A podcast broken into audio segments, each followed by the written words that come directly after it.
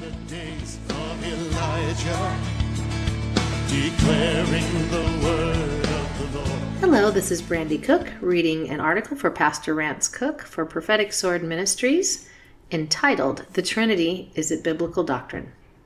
Dear friends and readers, this week's article examines the doctrine of the Trinity. It tackles an extremely complex subject, one that many people say is a mystery and cannot fully be understood. Frankly, in my opinion, it is difficult for any serious student of the Bible to miss this absolutely biblical doctrine, but many do. Also, it is not a deep mystery at all, but one that must be understood through the lens of biblical scripture. So, to begin, please allow me to state categorically that the biblical doctrine of the Trinity is very real and valid in every aspect. I will give you lots of scripture to chew on a bit later, but want to first acknowledge who does not believe in or teach the Trinity. Why would I waste time doing that? Because some of these folks just might come knocking on your door. In all my years of ministry, few I have talked to can actually speak scripturally to the Trinity of the Bible. Most believe in it, but few can explain it. In this day and age, there are so many cults plying the waters of the average neighborhood that it can be confusing when they throw out of context scriptures at you or try and leave you with extra biblical magazines and things not actually reflected in the page of the Bible. Both within and without Christianity, there are several organizations whose teaching deny the Trinity. Among them are 1. The Church of Jesus Christ of Latter day Saints, Mormons, 2. Jehovah's Witness, 3. Iglesia Ni Cristo. 4. Christadelphians. 5. Christian Scientists. 6. Dawn Bible Students. 7. Living Church of God. 8. Oneness Pentecostals. 9. Members of the Church of God of International. 10. Unitarian Universalist Christians. 11. The Way International. 12. The Church of God International. 13. United Church of God. 14 some independent churches whose pastors have been self appointed. Don't allow yourself to ever be fooled just because someone comes to your door in behalf of a church or organization that has the name of Jesus in the title or claims to be Christian. Before you buy, sign up, or let them in the door, check with your local ministerial alliance to ensure you are speaking with representatives of a reputable local Christian church. The no Trinity folks are generally referred to as non Trinitarians, or in some case, anti Trinitarians. There are an entire plethora of explanations among these people as to why they deny the Trinity, which would take pages and pages of article to fully report, so I will narrow that down to only a few. They frequently claim 1. Jesus Christ was a created being by the Father and therefore cannot be God. 2. Nowhere in the Bible does the word Trinity appear. 3. The doctrine of three personalities within one God violates the scripture in Deuteronomy 6 4 Hear, O Israel, the Lord our God is one. Also, they refer to a scripture in Mark within which Jesus himself quotes that scripture. Therefore, they say, he himself acknowledges that he is not God. 4. Nowhere in scripture does it ever expressly say that Jesus Christ is God, nor does he ever make that claim. So, in the spirit of refutation, let's take those bogus claims in reverse order. The nowhere in scripture statement is frankly most absurd. The prophet Isaiah, chapter 9, is speaking about a future time when the Christ is to be born, and verses 6 through 7 leave zero doubt as to the fact that Jesus Christ is in fact God. I will add some accents to this scripture for effect. For unto us a child is born, unto us a son is given, and the government will be upon his shoulder, and his name will be called. Pay close attention here, please. Number one, wonderful. Number two, counselor. Number three, mighty God. Number four, Everlasting Father. Number five, Prince of Peace. Did we notice the mighty God and everlasting Father part? Hmm, difficult to miss. Then verse 7 continues Of the increase of his government and peace there will be no end, upon the throne of David, that would be King David, and over his kingdom. We have just been told that he, Jesus Christ, is everlasting. If the Father chose to do so, he could cancel out any created being, although thankfully he has mercifully made provision for those who accept Jesus Christ as Lord. But Jesus Christ himself is everlasting because he is the everlasting Father. Also, as far as Jesus never claiming to be God, we must refer to John 10:30 in which Jesus himself says, "I and the Father are one." Also, the apostle John, book of John says this, verses 1 through 14. In the beginning was the Word, and the Word was with God, and the Word was God. He was in the beginning with God. Note, the term Word is a definition and name of Jesus Christ. This scripture in John makes it abundantly clear that the Word of God, who by divine plan sent his Word into the womb of a virgin, the Word was and is Jesus Christ, an individual both 100% man and 100% God. John 1 3 goes on to tell us why. All things were made through him, and without him nothing was made that was made. In him was life, and the life was the light of men. And the light shines in the darkness, and the darkness did not comprehend it. Then in verse 14 we are told, And the Word became flesh and dwelt among us, and we beheld his glory, the glory as of the only begotten of the Father, full of grace and truth. Back in Genesis 1 1 through 3, in the beginning, God created the heavens and the earth. The earth was without form and void, and darkness was on the face of the deep. And the Spirit of God was hovering over the face of the waters. Then God said, my emphasis added, God said with his voice, with his word, Let there be light, and there was light. The portion of God's personality, who is his Holy Spirit, was hovering over the face of the deep, and the portion of his personality, that is his voice declared, made in order, spoke his word, and something that did not previously exist became reality. And light became. In the first very three scriptures of the Holy Bible, we are introduced to God the Father using his Holy Spirit and his voice, his word, to create the heavens and the earth, beginning with creating light.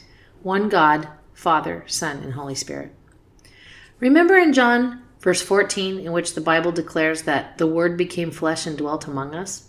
Who else ever did that except for Jesus Christ? No one ever. Then there's the scripture in Deuteronomy 6 4. Hear, O Israel, the Lord our God is one. An absolutely true statement. God is not three gods, He is one. But here's the mystery God computes math differently than most men. In school, we learn that 1 plus 1 is 2, plus 1 is 3. That's the math you want when computing your monthly savings account. The question is simple Does God think about things the same way as His created beings? Once again, the prophet Isaiah comes to our rescue in chapter 55, 8 through 9, God speaking. For my thoughts are not your thoughts, nor are your ways my ways, says the Lord. For as the heavens are higher than the earth, so are my ways higher than your ways, and my thoughts higher than your thoughts. We hear about new math all the time these days, but how about old math? Very old math. God's old math. Because here is the way he figures it out. In relation to the Trinity, 1 times 1 is still 1 times 1 is still 1. One God in all, no violation of Deuteronomy. So, why would God do that? Why is it necessary for him, one God, to identify himself as Father, Son, and Holy Spirit? Here's a very simple explanation for you. If God's ways are higher than our ways and his thoughts higher than our thoughts, it is not even remotely possible for mankind with our finite little minds to really understand all that the creator of the universe really is. So mercifully, he demonstrates himself to us in three distinctly different personalities, so we, his created beings, can have an opportunity to understand the not understandable. By breaking down his one being to us in three different personalities, it allows us to grasp to a far greater degree who God really is and how he chooses to work with his created beings. Jesus Christ is not a created being. There was no human father involved in Mary's virgin birth. The Father in heaven literally implanted his very own seed and DNA into a virgin's womb. Some might say God can't have DNA because he's a spirit. Well, then again, the Bible tells us we're created in the image of God, so if we have DNA, let's ask him when we get there. But for now, let's act and stand in faith that God knows what he's doing. If Jesus' DNA could be tested today, we would clearly see Mary's family tree represented, but on the father's side, if any DNA at all, it would be off the charts not recognizable by human scientific standards. To put it another way, God temporarily took off his heavenly royal vestments and implanted himself into Mary's womb. Of course, God is also omnipresent, which means he is capable of being in all places at the very same time. Why? Why was it necessary for him to do that? Well, the same question holds true for Jesus' sacrificial death on the cross of Calvary. Why was that necessary? Could there not have been another easier way? Mankind always wants to do it better than God, but for those who have faith, we realize that God's way is best when we understand it or not. I also have lots of questions about why God has done what he has done, but I never, ever question his decisions. I just accept them as fact through faith. A short story I am sure some of you have heard will demonstrate the reasons behind God becoming man. I don't really know who the original author is of this tale, but whoever it was was brilliant to come up with a simple way of explaining the unexplainable. One day, a dad and his little son were walking along a sidewalk and saw an ant hill. The ants were coming out the hill, walking around it in a single line, and each one taking a minute of a discarded peanut butter and jelly sandwich, retracing its footsteps and going back down the hole. After watching for a while, the little boy wanted to help. He took his little finger and drew a line through the ant hill so when the ants came up, they could see the sandwich and take a shortcut in their appointed tasks. The ants ignored the easier way and continued in the line around the ant hill and repeated their tasks. The little boy slid one of the ants onto his finger and gave him a ride directly to the sandwich through the hole that he had created for them. The ant hopped off, retraced his footsteps, got back in line, and continued following the much longer route. At this point, the little boy was, to say the least, nonplussed and asked his dad why he could not show the ants an easier way. The dad said, Well, son, maybe you would have to become an ant and lead them into the easier way. So that's the answer. God chose to become an ant in the form of a baby who grew to be Jesus Christ, who is then able to lead mankind into an easier way. To do what? To have a relationship and everlasting eternity with Him as Father. Lastly, no, the word Trinity is not in the Bible. But neither is the word Bible in the Bible, nor is the word responsibility, and yet the Bible is full of responsibility. The word rapture is not in the Bible either, or is it? Anti rapture folks make that claim all the time, but could it be that they are not serious students of the Bible or its history? The Latin Vulgate Bible was premier from the late 4th century until the 16th century. That edition uses a Greek word translated into Latin, and the word describing the events of 1 Thessalonians chapter 4 in Latin was rapio or rapiemur, which means literally caught up or taken away. It was later translated into English as the word rapture. A constant war of words over the Bible can be very confusing, so once again, check the, the source, and better yet, ask your qualified Christian full gospel pastor before you become confused by your friendly neighborhood door knockers. All of the following scriptures reference the Father, the Son, and the Holy Spirit working together as one entity. All three are strictly phrased in the male gender in the New Testament, and in the Old Testament, the Father is always the Father, never in female form. The Holy Spirit is always referred to as He and never it. Matthew 3 16 through 17, 1 Corinthians 12 4 through 6, 2 Corinthians 13 14, Ephesians 18 4 4 through 6, 5 18 through 20, 1 Peter 1 2, Jude 20 and 21. Each of the three divine personalities of God possess separate and distinct personality characteristics and are clearly distinguishable from the other two, but yet together in all things, which can clearly be seen in the following scriptures John 14, 16 through 17, 26, 15, 26, 16, 7 through 15. All three are equal in power, glory, and being, in each is called God. John 6, 27, Hebrews 1, 8, Acts 5, 3 through 4.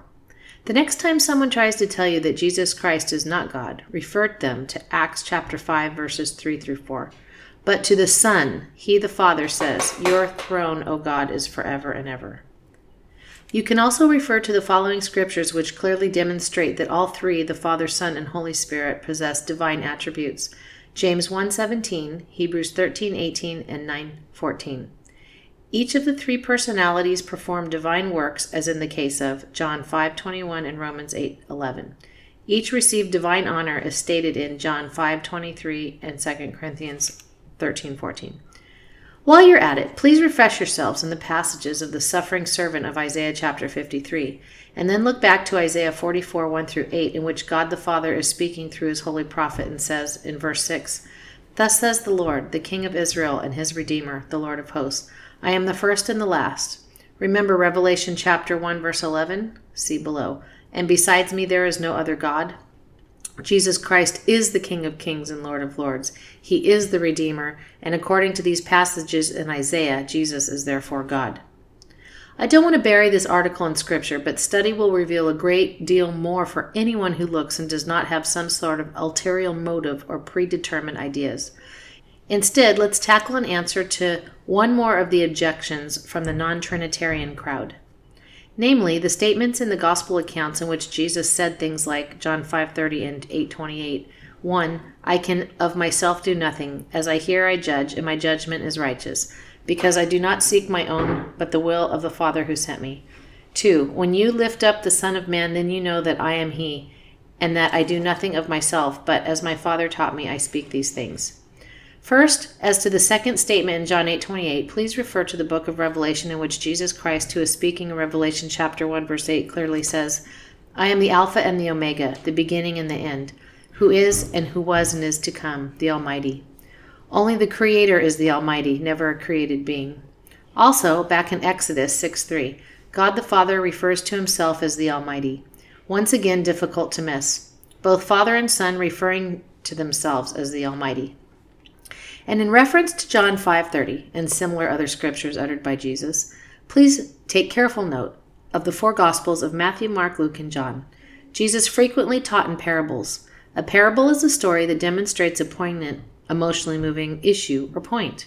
For nearly all of my career as a pastor, I took a page out of Jesus' book and frequently told stories to demonstrate scriptural issues. It works very well.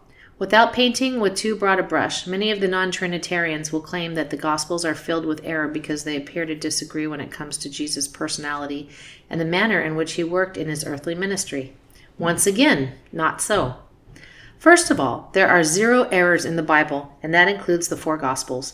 2 Timothy 3:16 All scripture is given by inspiration of God and is profitable for doctrine, for reproof, for correction, and for righteousness that the man of God may be complete, thoroughly equipped for every good work. But many people have not understood a very basic point about the four Gospels.